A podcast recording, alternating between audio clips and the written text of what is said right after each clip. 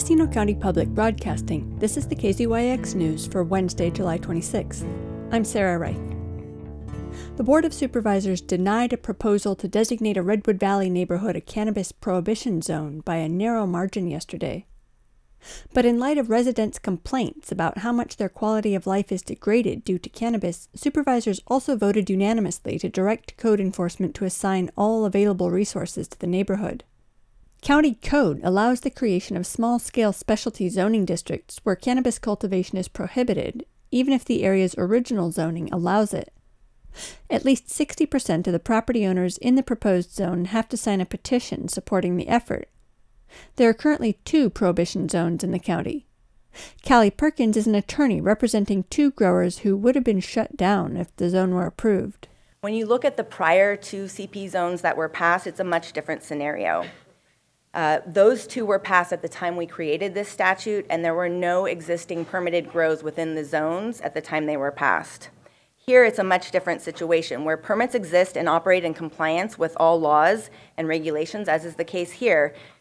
Uh, This would amount to a taking without just compensation. Further, the crea- creation of a CP zone here also runs contrary to other established farming rights on these ag zone parcels, which was not a factor when the other zones were con- considered. In Redwood Valley, a grower named Ruben Ruiz and his wife are growing legally on two rented agricultural parcels. Over the course of six years, Ruiz has amassed enough documents pertaining to licensure that confusion arose as to whether he would have had to stop growing immediately or within three years if the prohibition zone had been approved. Anarbol Lopez, who's not currently growing, is scheduled to have his permit reviewed today and could have it in hand within a month or so, according to the Cannabis Department.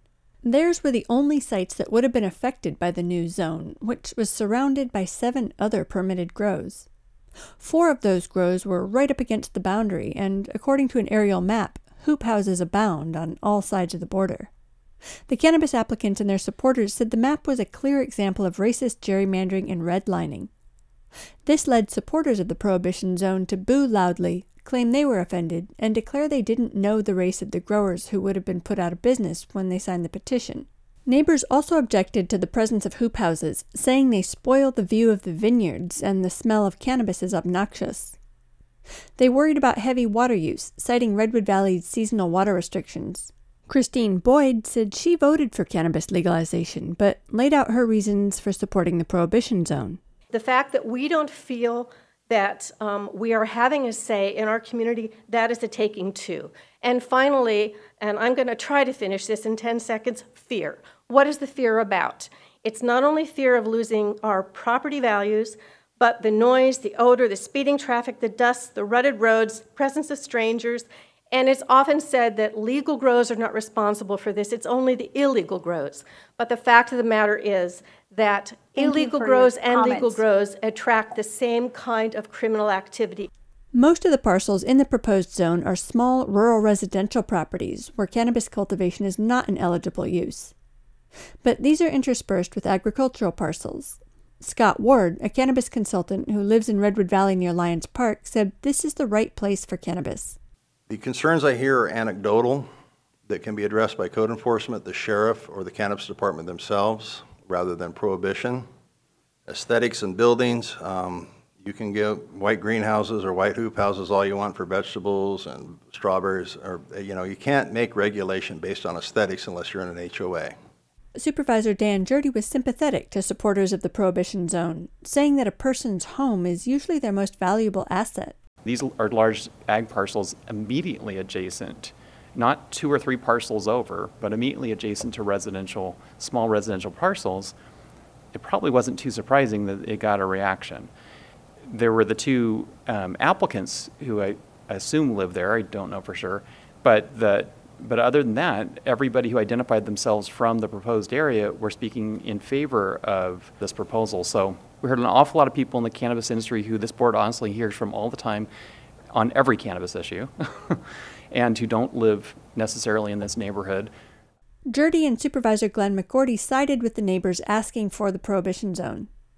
Supervisor John Haschak said that in light of all the other grows surrounding the proposed zone, he didn't think it would cut down on the source of neighbors' complaints. I'm going to vote no on this because I think that if we're going to have economic development in this county and we're going to provide industry with clear set goals, then um, we need to, um, we can't be doing this to people who have gone through the process.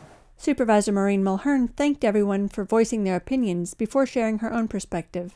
I don't believe that cannabis prohibition zones are an appropriate way to regulate small businesses, and um, especially because previous boards of supervisors have tried to regulate cannabis cultivation out of the hills and into ag land, and I think this sets a precedent that any operator in ag land, which is appropriate now, would be potentially held at the whim of neighbors that may or may not like them for valid or invalid reasons. So I'm a no. When it comes to business and mind altering substances, Um, I support all types of businesses, and that includes cannabis businesses and vineyards. And um, if you're anti-drug culture, then that should include alcohol because alcohol is a drug. the denial barely passed, but McGourty expressed the whole board's feeling about cleaning up illegal grows in Redwood Valley. there's people who feel like they're being injured by the cannabis industry in, in Redwood Valley. And we really need to find out who is causing the problem. For KZYX News, I'm Sarah Reith. For all our local news, with photos and more, visit kzyx.org.